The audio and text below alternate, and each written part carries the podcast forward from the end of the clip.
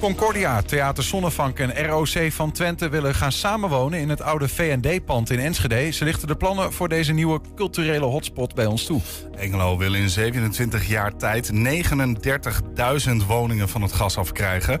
Wethouder Claudio Bruggink vertelt hoe de gemeente dat gaat doen. Frustratie over de informatievoorziening blijft in Enschede de kop opsteken. Tijdens de raadsvergadering gisteren was het onderwerp van gesprek. En Robert van der Meulen brengt zijn column vandaag vanaf een tropische locatie. Het is dinsdag 31 januari. Dit is 120 vandaag. 120 vandaag. In 27 jaar zo'n 39.000 woningen van het aardgas krijgen. Dat is de gigantische opgave die Hengelo heeft. Het college van burgemeester en wethouders heeft nu een plan gepresenteerd om de stad in de toekomst dus zonder aardgas warm te houden. Hengeloers kunnen nu hun zegje doen over dat plan. Vanavond wordt er een informatiebijeenkomst gehouden. De derde, geloven wij zo hier in het stadhuis, is dat al bij ons aangeschoven is. Wethouder duurzaamheid Claudio Bruggink. Claudio, goedemiddag. Goedemiddag. Dat is een flinke klus, hè? Word je daar een beetje benauwd van, die cijfers? 39.000 woningen voor 2050?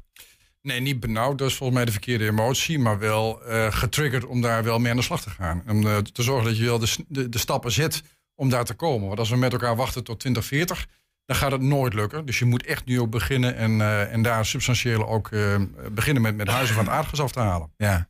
Even voor mensen die dat niet goed hebben meegekregen. Wij verwarmen sommige woningen met aardgas. Hè, of we koken ermee. Hè. Dan zien we letterlijk die blauwe vlammetjes.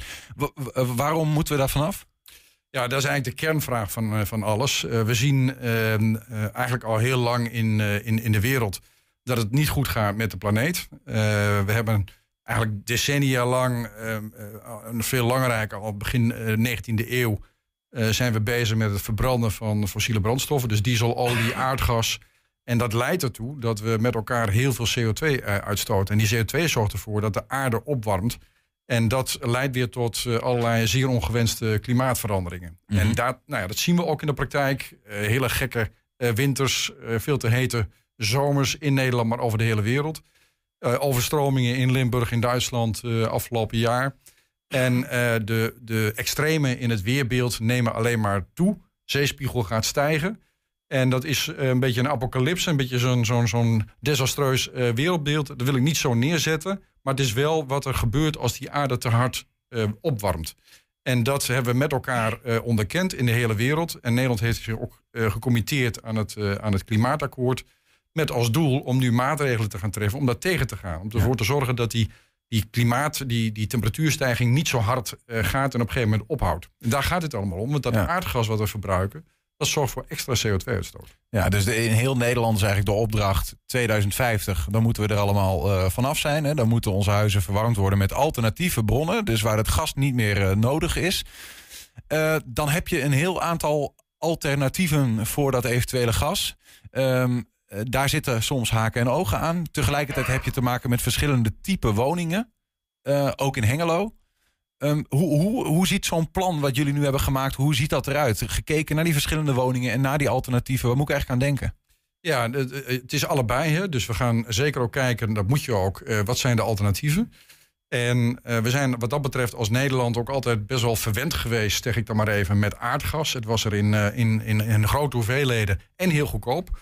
En nu dat straks niet meer kan, is de vraag, wat is dan het alternatief? En die alternatieven zijn niet zo heel rijk.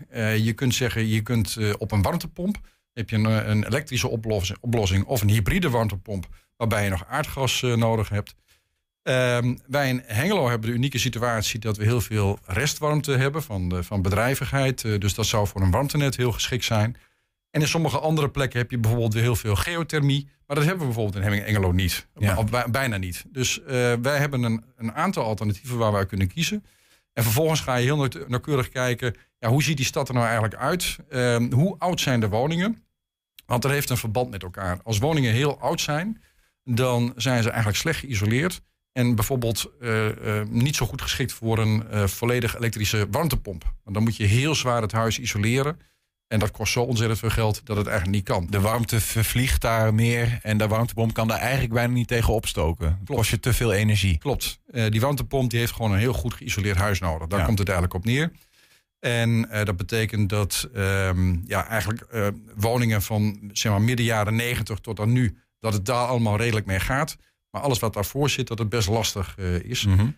En zo hebben we bijvoorbeeld in de Nijverheid, dat is de eerste woning die we van, of eerste wijk die we van het aardgas af willen krijgen. Ja, dat zijn heel erg veel jaren 20, jaren 30 woningen van de vorige eeuw. Ja. En dat zijn gewoon woningen die slecht geïsoleerd zijn en die bijvoorbeeld heel goed geschikt zijn voor een warmtenet. En het warmtenet zou daar wel hulp kunnen bieden om toch die wat slechter geïsoleerde huizen warm genoeg te krijgen. Ja. Ja. Ja.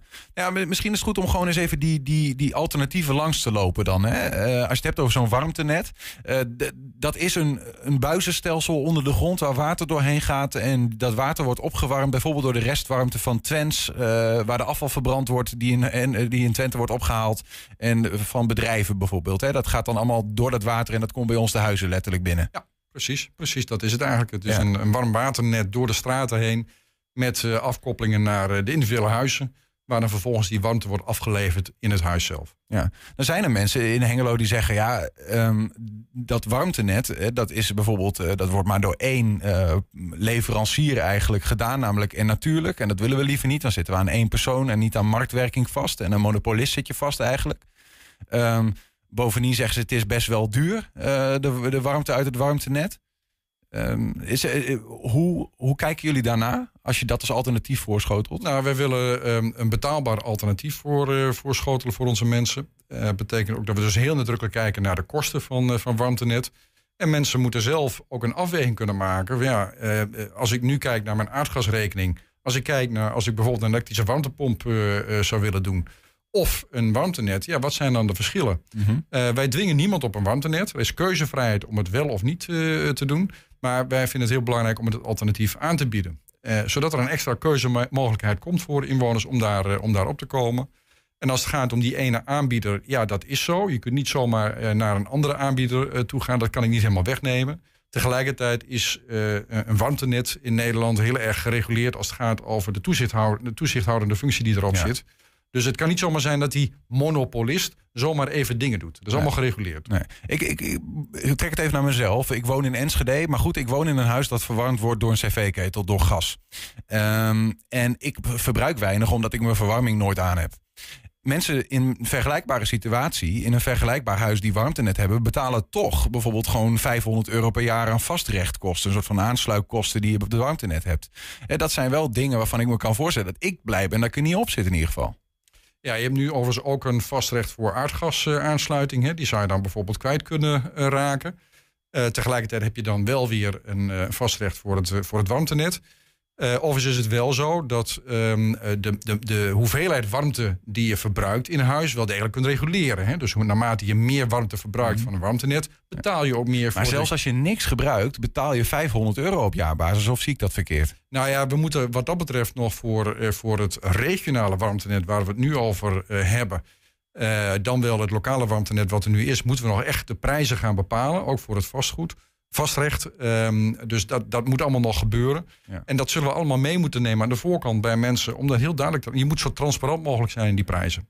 Andere zorg is de continuïteit van die warmte. Want die warmte die komt, ik zei al even inderdaad van bedrijf... maar ook grotendeels van Twence, van de afvalverbrander. Er is natuurlijk een kans dat Nederland op een zeker moment gaat zeggen... afval verbranden op deze manier, dat gaan we niet meer doen. Ja, we hebben natuurlijk indringende gesprekken natuurlijk over gehad met Twence. Van, ja, hoe zit dat nou eigenlijk? Hè? Want ook als stad zijnde... willen wij zo circulair mogelijk bezig zijn. Dat betekent eigenlijk dat je eigenlijk geen restafval meer wilt hebben. Dus ook niet meer wil verbranden. Mm-hmm. Tegelijkertijd is dat ook nog wel heel ver weg in Nederland. En daar hebben we met name met Twence natuurlijk over gehad. Van hoe zien jullie dat zich ontwikkelen? En zij zeggen ook op termijn zal dat inderdaad minder worden. Maar dan nog is er zo'n grote hoeveelheid aanbod aan restafval... dat zij zich geen enkele zorgen maken over het feit dat daar uiteindelijk niks meer te verbranden valt. Daar komt het uiteindelijk op neer. Want ook als je circulair bezig bent, is er op een gegeven moment een einde aan de circulariteit. Wat bedoel ik daarmee? Papier kun je hergebruiken. Hè? Dat wordt opgehaald. Dat ga je hergebruiken en nog een keer opnieuw gebruiken voor papier. Maar dat kun je een aantal keren doen totdat alle energiewaarde er eigenlijk uit is. En dan is het eigenlijk pulp geworden en kun je er ook niks meer mee. En zul je het uiteindelijk moeten verbranden. En dat geldt voor heel veel... circulaire processen, dat uiteindelijk het verbrandingsproces... nog steeds het laatste stukje is van het proces... wat je nog hebt in de circulaire proces. Ja. Je komt dus in een situatie dat je in een huis kunt wonen in Hengelo die uit de jaren 20 is. Die eigenlijk te slecht geïsoleerd is om een andere vorm van alternatief op gas te gebruiken dan het warmtenet. Anders gezegd, je bent eigenlijk daarop aangewezen. Je kunt wel iets anders doen, maar dan gaat je dat waarschijnlijk veel meer geld kosten. Als mensen dan zeggen van ja, maar dat is me toch nog te duur. Hè? Je moet van dat gas af. Hebben ze dan onder de streep eigenlijk wel een keuze? Nou, er is nu natuurlijk nog een alternatief, ook door de Rijksoverheid gestimuleerd, is een hybride warmtepomp. Dan hou je dus je cv-ketel waar aardgas doorheen stroomt. En de warmtepomp zorgt er eigenlijk voor dat je grotendeels van het aardgas af bent. Maar als het echt heel koud wordt en de warmtepomp het in zo'n slecht geïsoleerd huis eigenlijk niet meer kan bolwerken, ja, dan springt die cv-ketel bij, dat is de hybride warmtepomp. Ja, je kunt ook zeggen als inwoner, ik ga daar op hybride warmtepomp. Je bent dan nog niet van het aardgas af. Nee. Dus er komt altijd nog een keer een moment in de tijd, ja, waarbij je dan nog een keer moet kijken van hoe staat het er dan voor? En kan ik dan alsnog met nieuwe oplossingen van het aardgas af? Of misschien gaat er wel biogas door de leidingen of waterstofgas. Dat zijn oplossingen die nu nog niet voorhanden zijn. Niemand weet of dat over 10 jaar wel zo is. Mm-hmm. Dus eigenlijk is dat ook wel een beetje een gokje nemen op de toekomst. Maar het is natuurlijk wel een mogelijkheid om te doen. Ja. Dat is een alternatief waar mensen voor kunnen kiezen. Ja. Je zult ook huizen hebben in Hengelo die voor het warmtenet onbereikbaar zijn. Omdat dat, ja, ik neem aan dat het heeft een eindigheid in waar dat ding komt. Maar die toch in een huis wonen dat eigenlijk te slecht geïsoleerd is voor andere alternatieven. Zijn die er ook? Die zullen er vast en zeker zijn. We hebben nu een analyse, dit warmteprogramma wat we nu gemaakt hebben gaat over de hele stad. Dus over alle wijken. En dat kan natuurlijk nooit op individueel niveau. Dus daar zullen vast en zeker huizen tussen zitten die inderdaad niet op een warmtenet aangesloten gaan worden. En waarbij uiteindelijk een warmtepomp geen goed alternatief zal zijn. Ja, daar zullen we daar oplossingen voor moeten gaan bedenken. Die ik ook nu nog niet allemaal precies heb. Nou ja, daarmee komt voor mij in ieder geval de vraag op. Want dat zit hem heel erg in de isolatie natuurlijk. Hè? De geïsoleerdheid van dat huis. In hoeverre er warmte ontsnapt eigenlijk. Klopt. Ik heb altijd begrepen van daar begint eigenlijk dit hele verhaal. Hè? Isoleren is het belangrijkste, want dan verlies je de warmte niet. Hoe zit dat isolatieverhaal eigenlijk in het warmteplan dat jullie nu hebben gepresenteerd? Is voor ons een apart beleidsprogramma, maar heeft alles met elkaar te maken. Precies zoals je dat ook aangeeft. Want isoleren, zeggen we ook als gemeente, is altijd goed. Is altijd slim om te doen. Want of je uiteindelijk nou op een warmtepomp gaat of een warmtenet, als je minder energie kunt gebruiken doordat je goed isoleert, wordt je portemonnee daar uiteindelijk ook beter van. En de planeet. Dus je doet het aan twee kanten goed. Dus daar moet je sowieso naar gaan kijken. Ja. En dat willen we ook apart gaan aanjagen, dat isoleren programma. Daar is landelijk al heel veel beleid voor, maar daar willen we ook lokaal wat extra's voor doen, zodat we dat zoveel mogelijk onder aandacht brengen en mensen ertoe aanzetten om daarover na te gaan denken en de juiste stappen daarin te zetten. Ja, en het helpt natuurlijk voor veel mensen als daar iets, ook iets van hulp in de vorm van letterlijk geld is. Hè. Ik bedoel, zowel het aansluiten op een warmtenet als dat van mensen gevraagd wordt, als het aanschaffen van een warmtepomp of een hybride warmtepomp, dat kost geld. In hoeverre zijn daar geldpotjes voor? Komt dat met dat plan mee bijvoorbeeld? Nou, wij willen in ieder geval ook de stad in met energiecoaches. Het gesprek aangaan. Wat is nou voor jouw huis, voor jouw situatie de beste oplossing? Van daaruit ook laten zien welke regelingen er allemaal zijn. Er is best wel veel beschikbaar aan landelijke stimuleringsmaatregelen. Je krijgt subsidie op een warmtepomp. Je krijgt subsidie op isolatiemaatregelen. Dus van alles beschikbaar. Je moet natuurlijk wel even de weg weten. Dus we willen mensen daarop wijzen hoe dat het beste kan. En misschien is het wel aardig om te vertellen dat we ook bezig zijn met Enschede en Almelo, de 3 steden... om niet alleen vanuit individuele subsidies te denken, maar ook wat meer gebiedsgericht. We hebben daar een gesprek over gehad ook met Rob Jetten en Hugo de Jonge.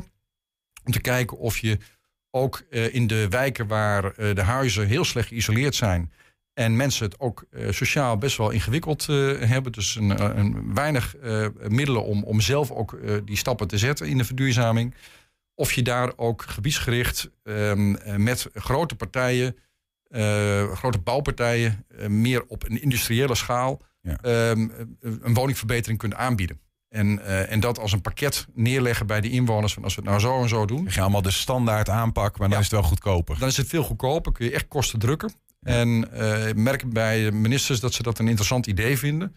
heel veel haken en ogen aan. Maar daar proberen we nu werkende weg oplossingen voor te verzinnen. Om te kijken of we hier in Twente een pilot kunnen draaien voor heel Nederland. Nou hebben we eigenlijk uiteengezet hè, dat er alternatieven voor gas zijn, namelijk het warmtenet. En ik hoor wel dat die een bepaalde voorkeur heeft om ook grootschalig eigenlijk huizen die slecht geïsoleerd zijn van het gas af te halen. En anders is het de warmtepomp of die hybride warmtepomp die Soela's kan bieden. En daar kan er een geld tegenover staan eventueel bij potjes op verschillende manieren. Er is ook nog een ander, namelijk biogas begreep ik. Wat is dat voor oplossingsmogelijkheden? Nou, even nog de voorkeur voor warmtenet. Dat hebben we dus per wijk bekeken. En sommige wijken, daarvan hebben we gezegd, ga op de elektrische warmtepomp. Hè. Dat is beter voor die wijk. Mm-hmm. Maar er zijn inderdaad heel veel wijken, met name ook in de zuidelijke kant van Hengelo, waar veel oude woningen zijn, waar we denken dat zou warmtenet de beste oplossing zijn.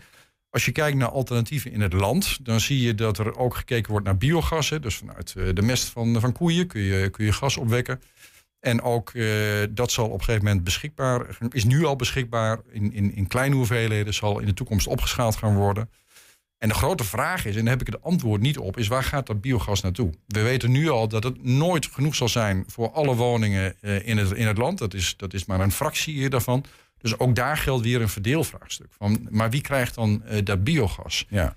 En mijn verwachting is dat het wat meer naar het platteland gaat. Omdat bijvoorbeeld een warmtenet waar we het net over hadden, ja, dat gaat niet naar een kleine dorpje ergens op het platteland. Het is in ieder geval geen grootschalige oplossing, om het zo te zeggen. Dat is niet voor alle Hengeloers. Nee, dat zal het niet gaan worden. Nee. Als je het dan hebt over capaciteiten, dat is bij de warmtepomp, om daar nog heel even op in te zoomen, zo'n ding, die vraagt elektriciteit, die is elektrisch gedreven. Dat speelt natuurlijk veel breder in de samenleving met al die auto's die langzaam elektrisch worden en alles wordt elektrisch zoveel mogelijk. Kunnen we dat aan in Hengelo, de levering van de capaciteit, de elektriciteit die nodig is? Nou, dat is trouwens wel één van de redenen waarom we zeggen een warmtenet is ook om die reden een goed idee. Hè? Want als je een warmtenet aanlegt, dan heb je daar in principe dan ook geen elektrische warmtepompen voor nodig. Ja. Hoef je daarvoor de bedrading in de straten niet te versterken. Want dat is uiteindelijk de grote vraag die bij de Enexis en Tennet en andere netwerkbeheerders in Nederland ligt. Ja, hoe gaan wij ervoor zorgen dat al die auto's, al die huizen, al die behoefte aan elektriciteit wordt voorzien door de goede kabels daar neer te leggen. Dus als wij kunnen helpen ook om die vraag wat te verkleinen door bijvoorbeeld een warmtenet aan te leggen, ja, dan is dat, denk ik, ook qua maatschappelijke kosten een heel goed idee. Ja. Tegelijkertijd, dat herinner ik me, in de discussie rondom het warmtenet hoor je ook vaker dat die warmte die komt in initieel van Twence, maar die wordt dan op verschillende plekken in de stad, krijgt die een boost eigenlijk. En dat vaak wel weer gebeurt op dit moment in ieder geval met aardgas. Ja, zoals het warmtenet, dat is dus niet het regionale warmtenet, want dat is er nog helemaal niet. Het is de warmte zoals we die nu krijgen via Nobian, voor in Akzo Nobel. Ik heb dan even over de Hengeloze situatie. Ja. Via Akzo Nobel en daar de restwarmte van krijgen. Die gaat dan met name naar huizen in de Bergvloer-S. En in de binnenstad, Hart van Zuid. En daar zit een decentrale centrale. Die ervoor zorgt dat de laagtemperatuur warmte daar wordt opgewekt naar een wat hogere temperatuur. Zodat die ook geschikt is voor de verwarming van huizen. Meestal gaat dat via warmtepompen, dus elektrisch. Alleen geldt ook daarvoor dat het weer soms zo koud kan zijn dat het dat net niet aan kan. Ja. En dan wordt er aardgas verbruikt. Ja. En dat is dan eigenlijk niet wat we willen. Maar het is wel veel duurzamer dan wanneer je alleen maar aardgas verbruikt. Is daar een oplossing voor? Als het in de toekomst geen gas meer gebruikt mag worden? Daar zal een oplossing voor moeten komen. En ja, we moeten kijken wat we daar dan uiteindelijk voor gaan inzetten. Misschien zijn de warmtepompen dan veel beter geworden. Misschien is dat dan biogas of waterstof. Of een andere oplossing. Uiteindelijk zullen we er naartoe moeten dat er geen gas meer verbruikt gaat worden. Geldt ook voor die installaties. Voor het regionale warmtenet geldt dat een hoogtemperatuur warmtenet is. Dus die komt eigenlijk rechtstreeks vanuit Twence. Deze leiding die we nu hebben loopt via Nobian, is de restwarmte van het industriële proces Nobian. Maar de regionale warmtenet zal een hoogtemperatuur warmtenet worden. Dus ik verwacht daar dat we niet in de wijken nog een keer weer moeten opwekken. Want het komt gewoon al met 70, 80 graden de straat binnen. Ja, precies. Ja. Het is best een omvangrijk plan. Hè? Er staat ook iets in over wind- en zonne-energie, geloof ik. Hè? Want dat gaat dan om het opwekken van elektriciteit. Ja. Om al dit soort plannen aan te drijven, om het zo te zeggen. Is daar in de breedste zin iets over te zeggen wat er in het plan staat? Nou ja, eigenlijk zijn er drie componenten. Je hebt de isolatiekant, hebben we net al besproken. Ook van welk alternatief heb je dan voor aardgas. Maar ook hoe ga je uiteindelijk duurzaam elektriciteit opwekken. En dat doen we in het kader van de regionale energiestrategie. Elke gemeente moet daar zijn bijdrage aan leveren. Voor Hengelo geldt dat ook. Hebben we een aanbod gedaan voor een combinatie van wind en zon. Dat zijn de alternatieven waar we nu uit moeten kiezen. Er zou in de toekomst misschien nog wel weer nieuwe alternatieven bij kunnen komen. Maar die zijn nu nog niet voorhanden. Althans niet op grote schaal. Dus dat zijn de twee bronnen waar we ook in Nederland, maar voor Hengelo dus ook uit kiezen. En we hebben nu ingezet voor Hengelo voor 2 windturbines en voor het overige op zonne-energie. En daarmee willen we voor 2030 onze bijdrage leveren aan die energiestrategie. Dat is het aanbod, zeg maar. En is dat dan iets wat vaststaat of moet de gemeenteraad daar nog steeds iets van vinden in Hengelo? De gemeenteraad heeft in principe ingestemd met het eerste RES-bod, zeg maar, die energiebod. Maar de hele invulling daarvan moet nog gaan plaatsvinden. De eerste stap die we daarin gaan zetten is overigens al vrij snel in de Boldershoek. Dat is vlakbij bij Twence. En daar gaan we 24 hectare zonneveld ontwikkelen als eerste stap in ons restbod. Maar daarmee zijn we er nog niet. Want we zullen ook nog moeten gaan praten inderdaad over de windturbines en overige zonnevelden. Ja. Tot slot dan, want die vraag hè, in hoeverre de gemeenteraad daar iets van gaat vinden, nou, dat gaat iets verder dan inspraak, want zij zijn uiteindelijk de baas. Ze mogen bepalen of iets wel of niet gaat gebeuren. Maar jullie zijn informatieavonden aan het houden. Hè. Vanavond al de derde op korte rij. Wat is nou, want jullie vertellen daar dingen, maar ik neem ook aan dat je terughoort van inwoners die daar iets van vinden. Wat is nou een opmerking die u de afgelopen weken heeft gehoord waarvan u dacht, ja, daar heb ik even geen... dat weet ik even niet. Dat vind ik een lastige, weet je wel. Want ik neem aan dat dit verhaal wat u hier vertelt, dat kunt u inmiddels dromen bijna. Ja. Wordt u nog wel eens verrast? Ik word niet meer verrast, want de meeste of de argumenten die voorbij komen, die heb ik allemaal wel eens gehoord. Maar ik snap ze wel en ik begrijp ze ook heel goed. Mensen maken zich zorgen over de betaalbaarheid. Voor nu, maar ook voor de toekomst. Want hoe garanderen we nou dat die prijzen ook op een acceptabel niveau blijven? Met in het achterhoofd natuurlijk ook dat we zien hoe dat met die aardgasprijzen is gegaan. Dus daar moeten we volgens mij ook een heel duidelijk antwoord op hebben. Mensen willen transparantie, willen weten van ja, hoe zit dat nou eigenlijk in elkaar? Hoe is die prijsopbouw van zo'n warmtenet bijvoorbeeld gegaan? En kan ik het uiteindelijk ook zelf betalen? En dat is natuurlijk een vraag die ik zelf niet kan beantwoorden. Maar daar moeten mensen zelf natuurlijk ook over na gaan denken. Hoe dat in je individuele situatie dan ook past. Ja. Gaat de gemeenteraad hier ook nog iets van mogen vinden van dit hele plan wat nu voor ligt? Zeker. We zijn nu met de inspraak bezig. Zienswijzes halen we op. En uiteindelijk is het de gemeenteraad, die het warmteprogramma vaststelt. Dat is de eerste belangrijke stap. Het tweede is dat we vervolgens wijkuitvoeringsplannen... Ja, het is allemaal bestuurlijke taal, vergeef me... maar wijkuitvoeringsplannen gaan vaststellen, beginnen met de nijverheid. En daar gaan we eigenlijk een spade dieper. Dan gaan we echt de wijk goed bekijken. En per buurt, per wijk, per straat eigenlijk gaan bepalen... is dit nu een warmtenet wat ons betreft... of zijn daar andere oplossingen? Ja. En de keuzevrijheid blijft bij de inwoners. Ja. Nou, dan zijn dit in ieder geval de grote kaders die we hier proberen hebben uiteen te zetten. In ieder geval dank voor de komst, Claudio Bruggink, wethouder van Hengelo op gebied van die duurzaamheid. En succes met het dossier. Graag gedaan, succes. Concordia, Theater Sonnevanck en ROC van Twente willen gaan samenwonen in het oude V&D-pand in Enschede. Straks lichten ze de plannen voor deze nieuwe culturele hotspot toe. En we zijn ook als podcast luisteren. Ja, je kan ons overal vinden. Ja, we kunnen dat iedere dag al zeggen. Je moet gewoon even op alle bekende platformen kijken. Daar staat op 120 vandaag uitgelicht. Iedere dag 1 item uitgelicht. En op 120 vandaag kun je een hele uitzending gewoon terugluisteren. Op de fiets, in de auto, waar je ook bent. 120 vandaag. In de Enschedese gemeenteraad leeft onvrede over de informatievoorziening aan raadsleden. Dat is niet nieuw, maar de frustratie blijft de kop opsteken. En inmiddels leeft dat niet alleen meer aan de flanken van de Enschedese politiek. Gisteravond was het met name middenpartij D66... die zich druk maakte om een slechte beantwoording van vragen bij politiek gevoelige dossiers. Maar ook het CDA was kritisch. Weer wordt er ons een onjuiste voorstelling van zaken gedaan. Wij willen onze controlerende rol pakken. En dit college pakt ons de mogelijkheid af om ons werk als raadslid op een goede manier te kunnen doen. deze casus staat niet op zich.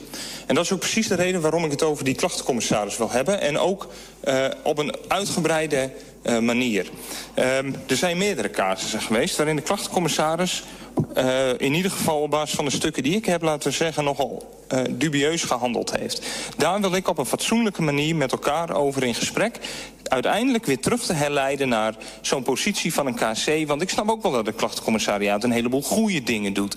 Dus je moet niet zomaar alles weg gaan gooien, maar je moet wel die dingen kunnen benoemen waar het fout gaat. En dat is nu elke keer het probleem. Dat lukt niet. En als het gaat om de controlerende taak van de Raad, moet het altijd beschikbaar zijn om de informatie te kunnen krijgen die wenselijk is. En daar is vaak genoeg discussie over geweest. En daarmee reflecteer ik ook even op vorige week dat er echt onbehoorlijk is beantwoord de zijde van het college. En dat werkt niet ten goede en ten gunste van het gesprek wat we hier met elkaar willen voeren. En ik denk juist, als we met elkaar het gesprek willen voeren, begin dan met een vereenvoudiging van die beantwoording. Zorg dat de informatie voorhanden is. En zorg dan ook dat je met elkaar precies weet welke discussie je wilt voeren.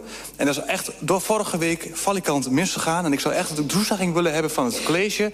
Het maakt me niet zo heel veel uit wie deze toezegging doet, maar dat we dergelijke beantwoording zoals we die vorige week hebben gezien gewoon niet meer krijgen. In welk dossier dan ook. Ja, we zagen achtereenvolgens Hidde Heutink van de PVV. We zagen Gert-Jan Tillema van D66. En we zien hier Mart van Lage van het CDA in Enschede. Heel goed nieuws. Ja, die leren het wel. Ze, alle drie kritisch hè, over de wijze van beantwoorden ik van vragen. Vorige week ging dat natuurlijk in een commissievergadering over vragen die via eigenlijk de ambtenarij, of door de ambtenarij via de wethouder werden beantwoord. Lokale burgemeester in dat geval. Ernst Bergboer aangeschoven. Dit gaat dan specifiek even over een dossier waar jij al langer in zit. Een ontslagzaak binnen de gemeente Enschede. Ik weet niet of we dat helemaal moeten uiteenzetten. Het gaat nu even om de informatievoorziening. Hebben ze een punt, die raadsleden? Ja, dat denk ik wel. Het klopt inderdaad dat bij politiek gevoelige dossiers het vaak zo is dat vragen die zijn. En dan heb je vragen, hè, er gebeurt iets. Politiek gevoelig, dus die raadsleden hebben vragen. Die vragen stellen ze dan. En dan krijgen ze onvolledig, rare of formalistische antwoorden. Geen feitelijke antwoorden op hun vragen. En dat is natuurlijk wel een probleem. Ja, ja.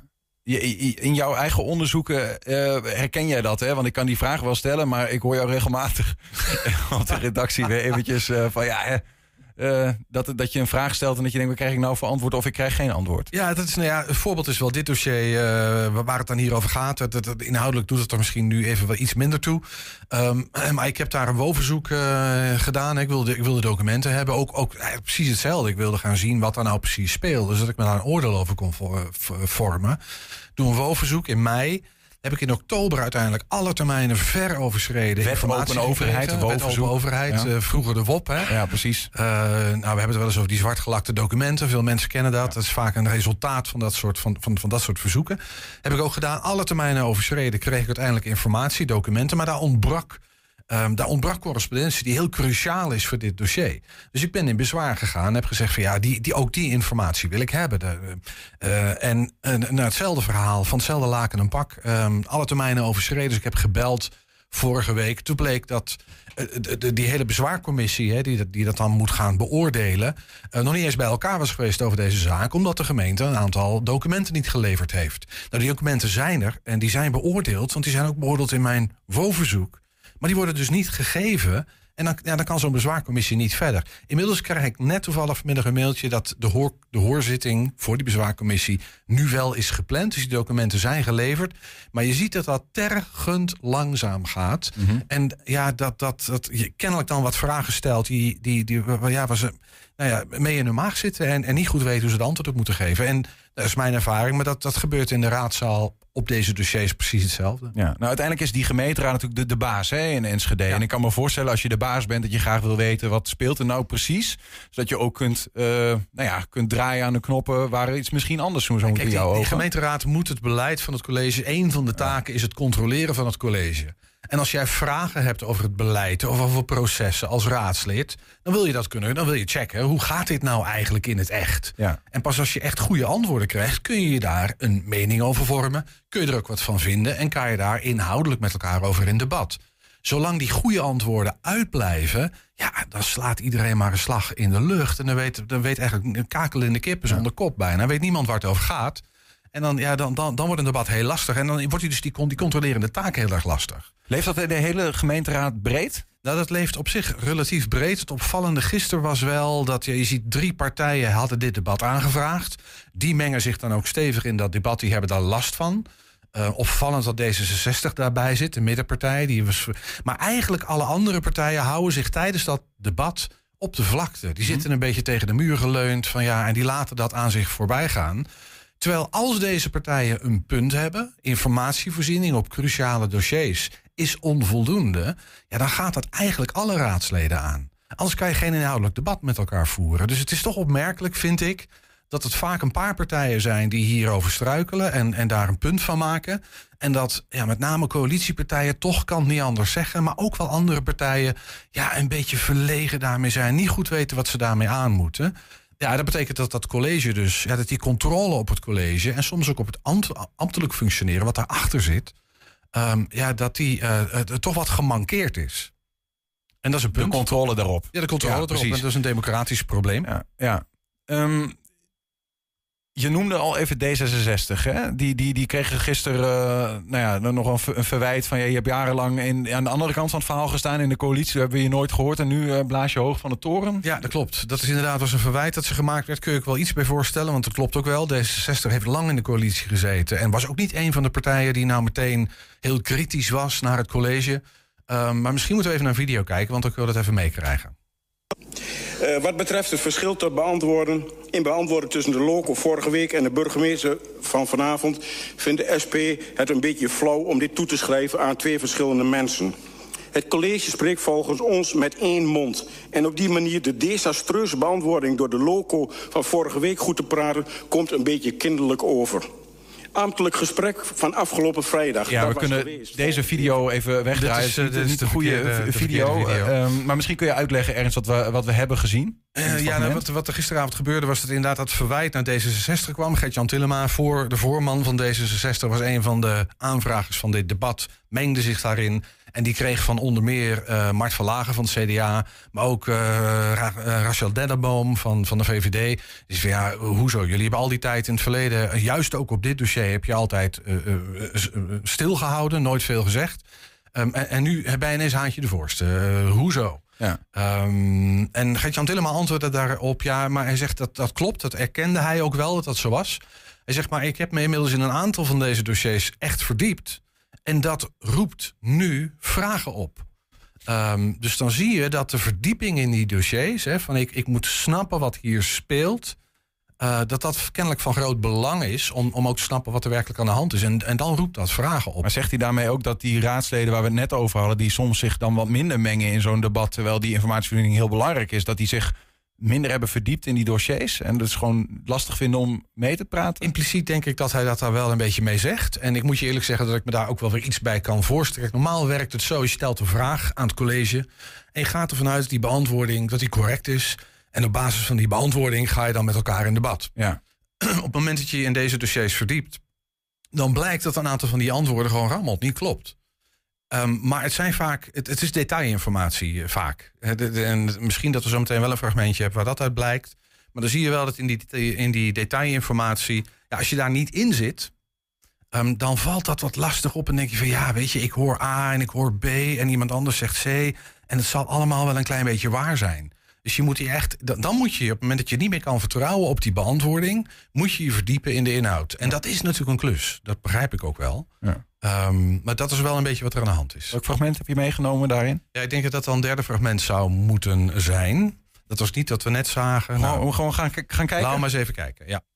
Ja, ik denk dat ik een paar dingetjes kan verduidelijken. Kijk, wat ik net ook probeer aan te geven is dat op het moment dat je wat meer in deze casussen duikt, en dit is nou, 1 casus, de zaak Artes is een andere van die casussen, dan gaan er wel degelijk meer dingen fout dan wat er wordt voorgespiegeld.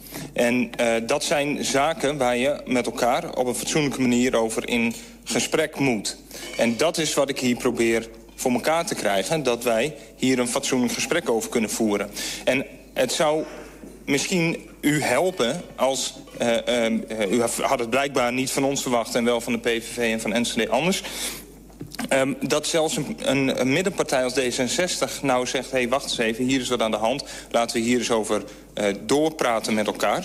Dat u dan zou denken, hey, wacht eens even, laat ik dat Dus oppakken, die handschoen.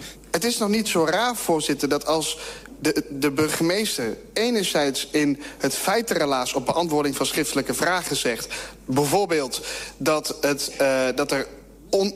de transcripties op aandringen van werk en inkomen zijn gedaan. Dat is een feitenrelaas van het college. En anderzijds hier zegt dat er niemand is geweest die dat gedaan heeft.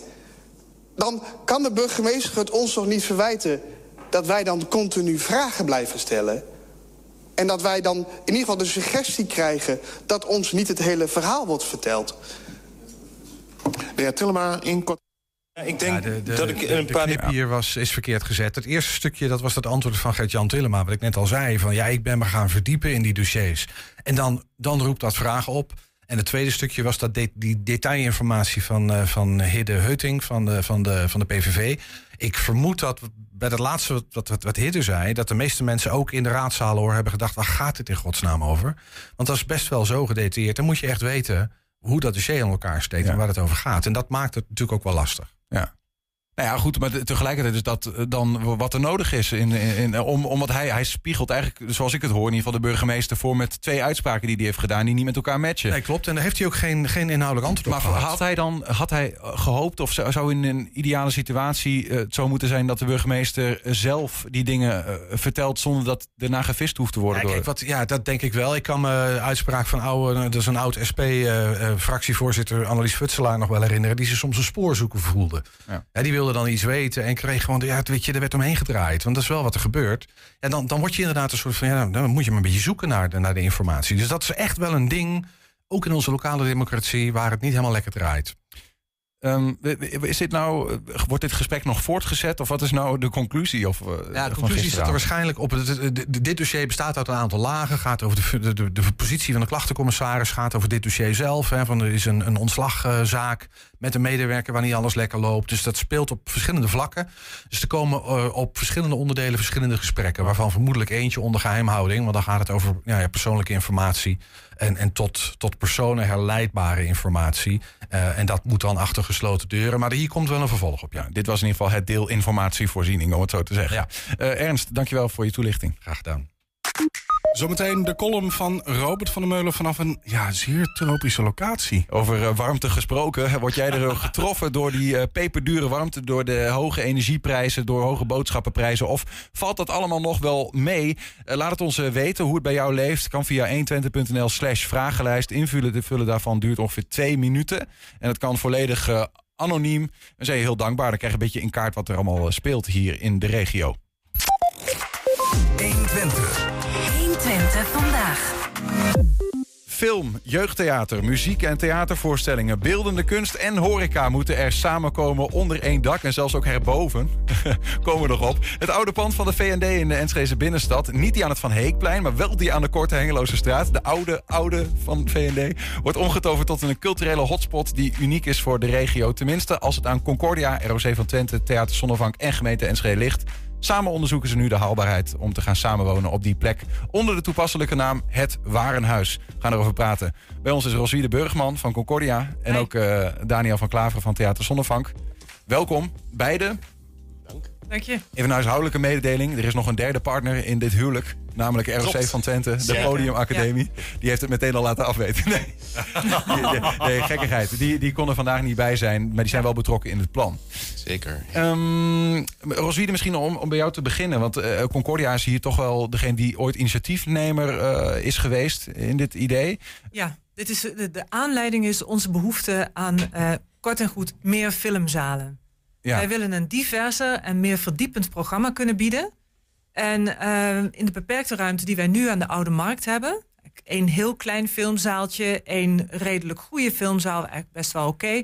En een derde filmzaal die we eigenlijk delen met de theaterzaal, die dus ook niet helemaal voldoet, is dat niet mogelijk. Wij moeten te vaak compromissen sluiten. Mm-hmm. En dat betekent dus dat we niet een goed filmtheater hebben in Enschede. Niet een echt goed filmtheater van formaat. Mm-hmm. En een stad van het formaat van Enschede en de ambitie die Enschede heeft, verdient wel een goed filmtheater. Dat was de aanleiding om dus ooit te gaan kijken naar uitbreiding. Klopt. Nou is op zich is het geen nieuws dat dat pand op de hoek van de Kort Hengelostraat en de Brammeler-Dwarsstraat, is daar uit mijn hoofd, maar in ieder geval oude V&D-pand daar, dat jullie daar een oogje op hadden. Dat is ook geen nieuws dat Sonnevanck daar samen met jullie een beetje aan het kijken was. Wat is nou gisteren? Want gisteren is er iets getekend. Wat is er nou gebeurd? Wat is het nieuws eigenlijk? En dat het ROC daarbij aanhaakt. Het nieuws daarvan is dat wij gezamenlijk een intentieverklaring hebben opgesteld. Samen met de eigenaar van het pand. Mm-hmm. De nieuwe eigenaar die zich juist ook voor deze culturele hotspot hard maakt. En de gemeente. Om te onderzoeken, gezamenlijk, hoe we dit pand tot een prachtige plek kunnen omvormen. En wat de haalbaarheid daarvan is op constructievlak en ook op financieel vlak.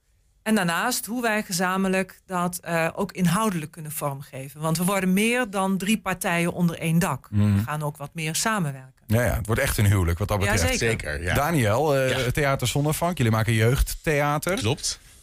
Wanneer kwam Concordia bij jullie met het idee van zullen we dit eens gaan uitzoeken? Ja, 2 jaar geleden werd ik artistiek directeur van Theater Sonnevanck. En niet lang daarna kwam de toenmalige directeur Willem-Jaap Zwart al met het idee. Inderdaad, zoals je zegt, die had daar al een oogje op laten vallen. En wij waren ook wel geïnteresseerd.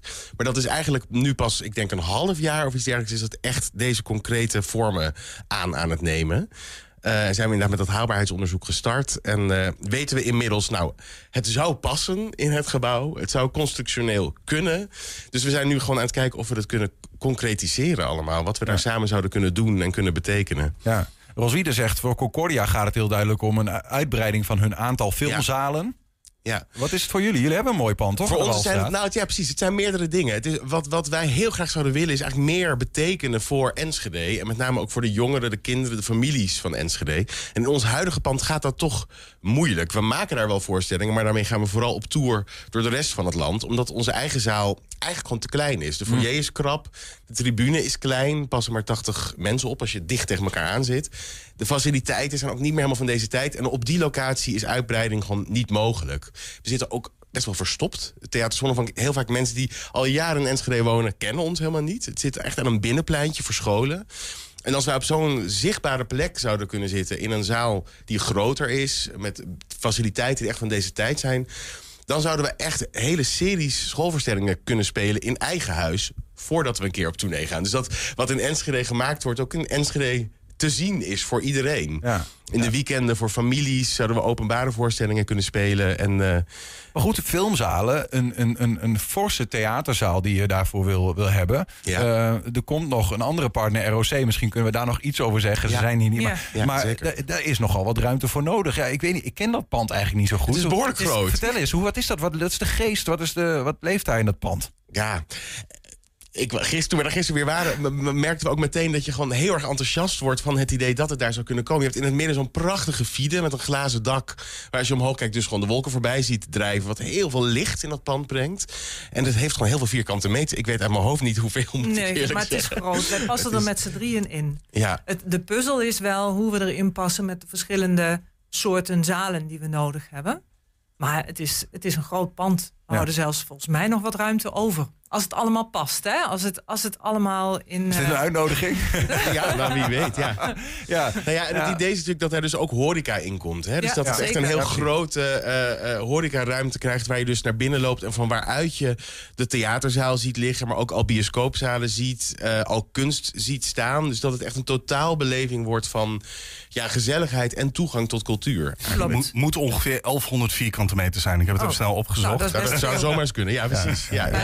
Kijk, wij gaan er met alles behalve het theater naartoe. Dus dat betekent ook onze afdeling beeldende kunst. We zullen ook exposities organiseren daar. We zullen daar een goede horeca hebben.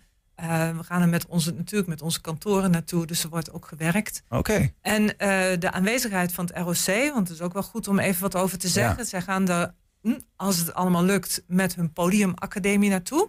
Dus dat zijn de aan cultuurgerelateerde beroepen, bijvoorbeeld podiumtechniek.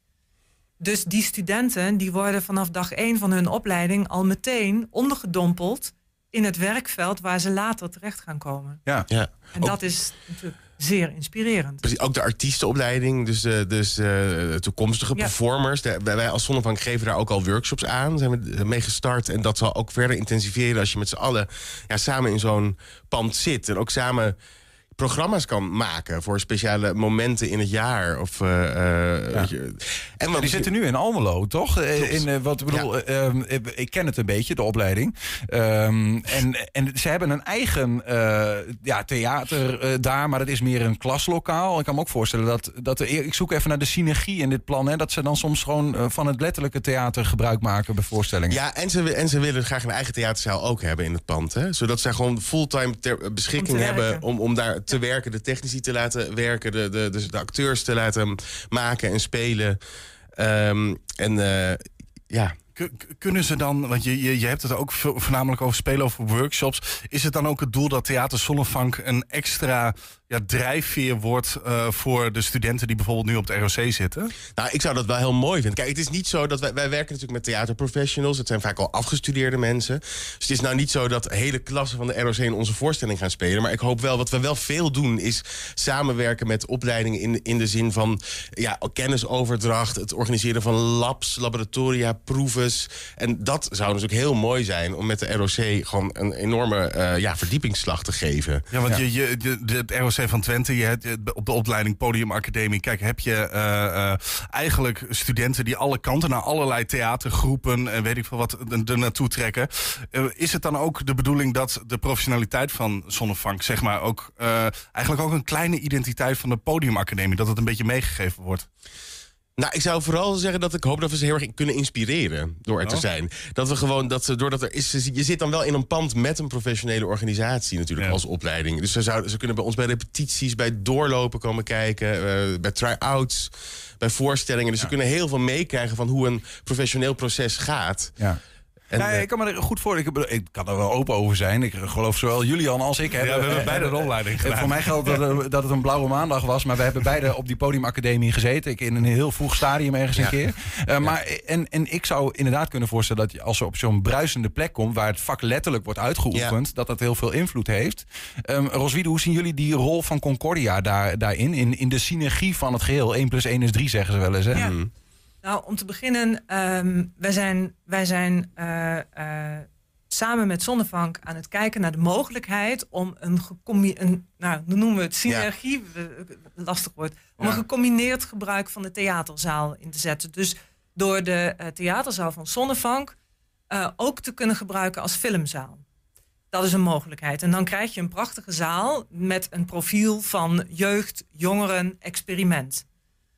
Met het ROC kunnen we... Wij organiseren nog wel eens filmprogramma's met lezingen of seminars. En dat kun je ook gezamenlijk met het ROC doen. Dus je kunt gezamenlijk onderwijsprogramma's aanbieden.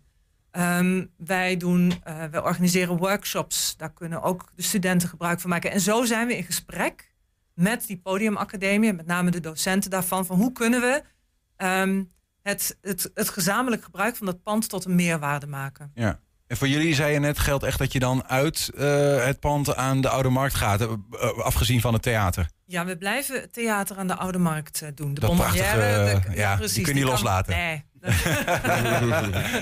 kan niet. Voor jullie dan, Daniel, in Sonnevanck, ga je dan weg? Dan zouden we daar weggaan. Ja, als dit allemaal doorgaat, dan gaan we de Walstraat verlaten. Ja. En wat daar dan de nieuwe bestemming voor wordt, dat zou ik niet weten. Wij huren dat. Ja. Dus dat, maar goed, het zou mooi zijn als daar natuurlijk ook iets cultureels mee gebeurt. Maar daar, ik weet niet of wij er nog verder iets over te zeggen hebben. Dat snap ik. Podium Academie, weten we dat? Gaan die ook helemaal dan vertrekken uit Almelo? Nou ja, als de huidige opzet echt haalbaar is en doorgaat zoals we het nu hopen, dan zou dat zo zijn. Ja. Dan gaat gewoon de hele Podium Academie in zijn geheel verplaatsen. En betekent dat ook dan het einde van de samenwerking met bijvoorbeeld een Hof 88? Ja, dat is lastig om te vragen. Daar kunnen we eigenlijk helemaal niks over zeggen. Dat zou ik ook niet weten. Ik wil nog wel één ding weten, die rooftop bio. Dat is een hele belangrijke. Dat is nogal een verhaal. Maar dat is natuurlijk een prachtige plek en een soort van vlag op dat gebouw. Stel je voor dat je tijdens de zomeravonden gewoon buiten op het dak film kunt kijken. Dat is het plan. En dat kan ook. Geweldig. Ja, ja. Ja, nou goed, we hebben het ooit al een keer een droplet van het plan gehoord. We zijn iets te voor weggegaan. Ja. Nee, maar goed, dat zijn natuurlijk mooie plannen allemaal.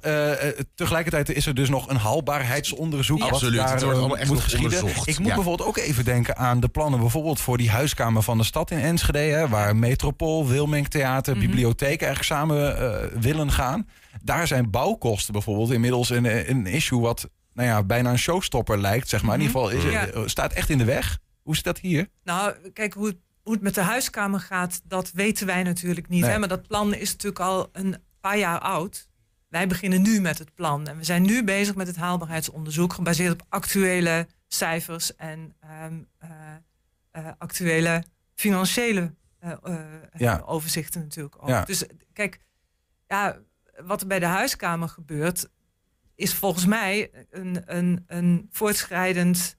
inzicht of nou ja, er zit gewoon tijd tussen. Maar nogmaals, dan moet je met naar de projectleiders van de huiskamer gaan. Nee. Want daar, dat snap ik wel. Maar het is meer een analogie, omdat jullie ook een project gaan starten... om zo'n pand om te bouwen en daar te gaan samenwonen. Ja. Het lijkt er in mijn hoofd een beetje op, hè, om het zo maar te zeggen.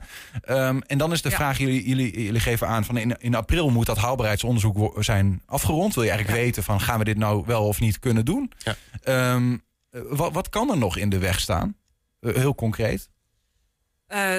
Het kan constructief niet mogelijk blijken te zijn. Dat kan nog steeds. Dat die zaal gewoon niet gebouwd kan worden op die plek bijvoorbeeld. Dat kan nog steeds. Dat we er met z'n drieën niet in passen. Of dat de constructie het niet kan dragen. Financieel is natuurlijk ook... hebben we de nodige obstakels. Dan denk ik wel. We moeten het dan ook haalbaar zien te maken. En...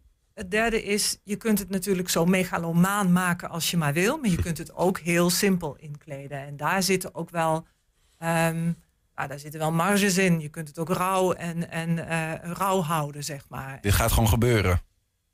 Als het ons ligt wel, ja. Ik denk ook dat het heel goed en leuk en belangrijk voor de stad zou zijn... als zo'n plek er komt. En de huiskamer ook. Dus dat er meerdere plekken zijn. Meerdere culturele plekken waar horeca is... waar uitgaansleven en kunst wordt gecombineerd... waar jong en oud zich welkom voelen, gezien voelen, willen zijn. Ja. Ik denk dat de stad daar enorm veel baat bij heeft op meerdere vlakken. Ik zou er ook als inwoner heb daar ook zin in, los van...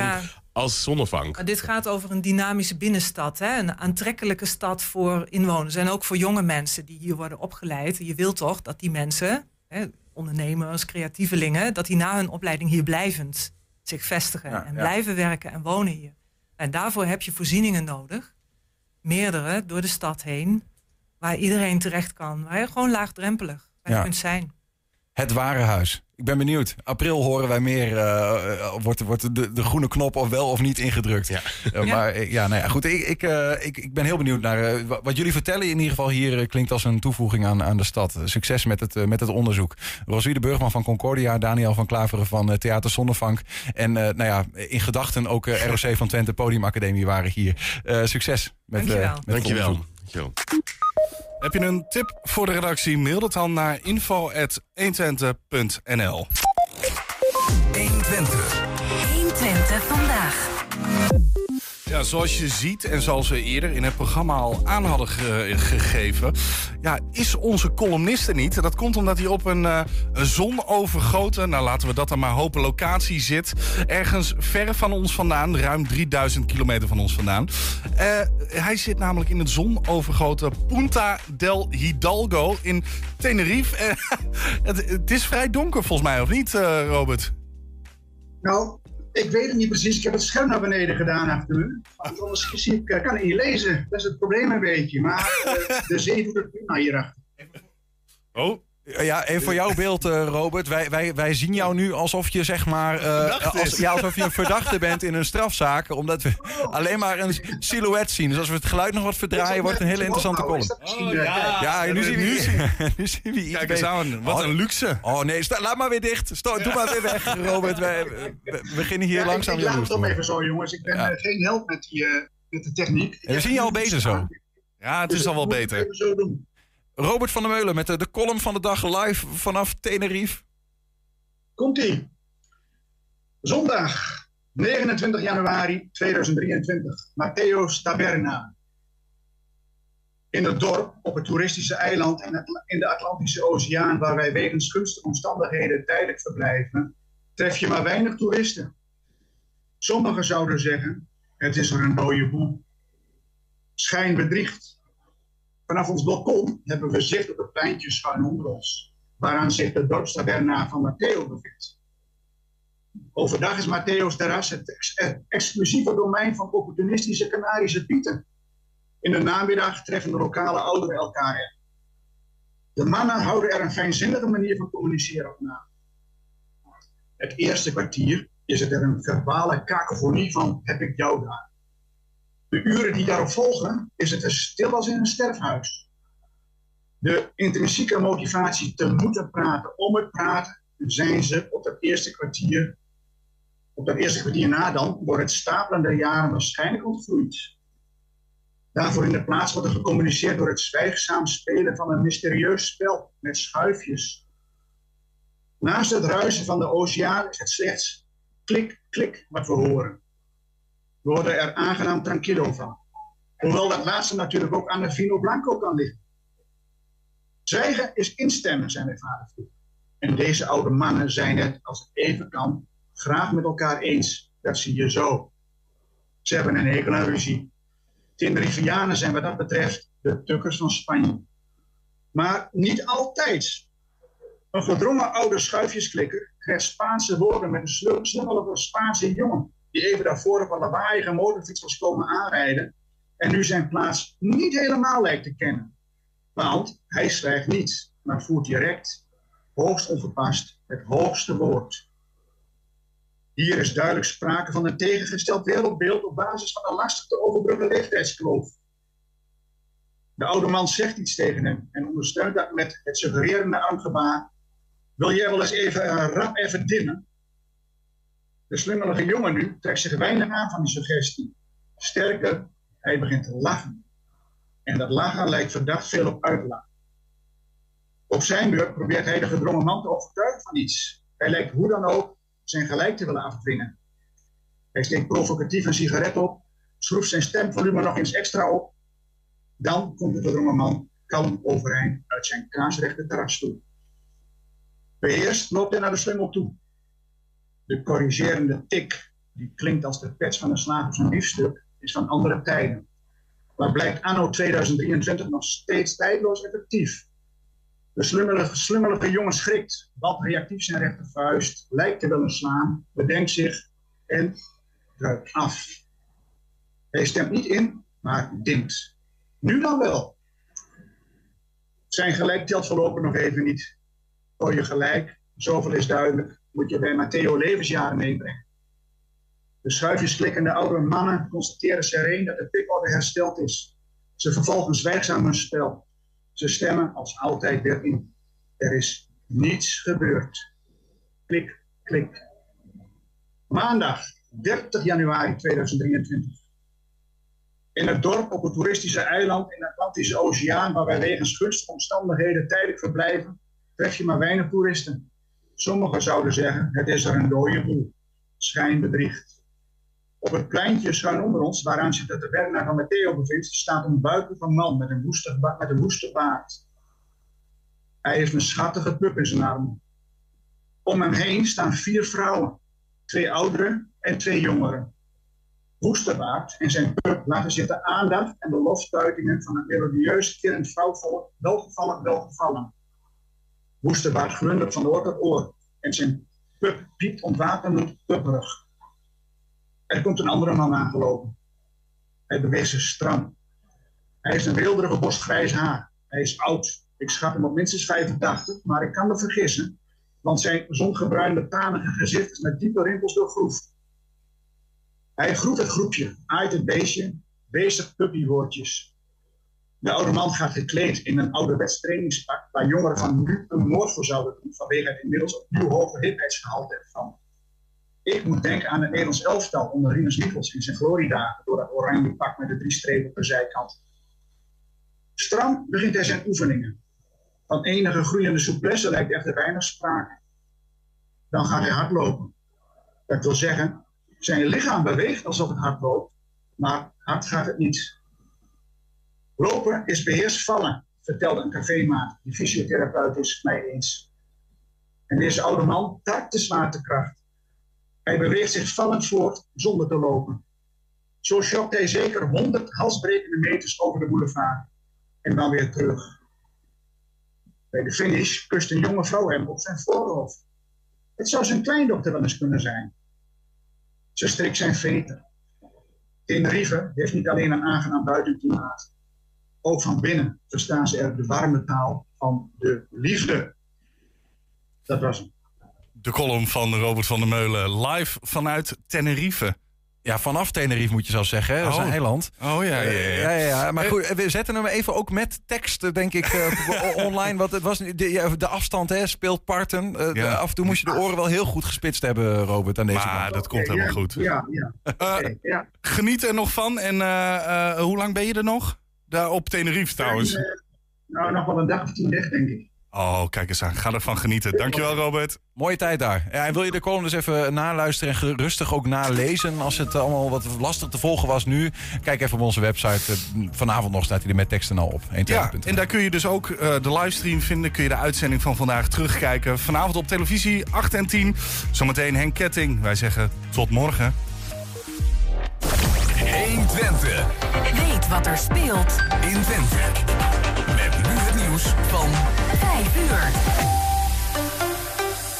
5 uur. Ik ben Cornelie Krietsmeijer. Goedemiddag. Lelystad Airport wordt misschien een opvangplek voor asielzoekers. En het kabinet is ook op zoek naar leegstaande kerkgebouwen, meldt de Telegraaf. Staatssecretaris Van der Burg zei gisteren dat hij 19.000 extra plekken nodig heeft.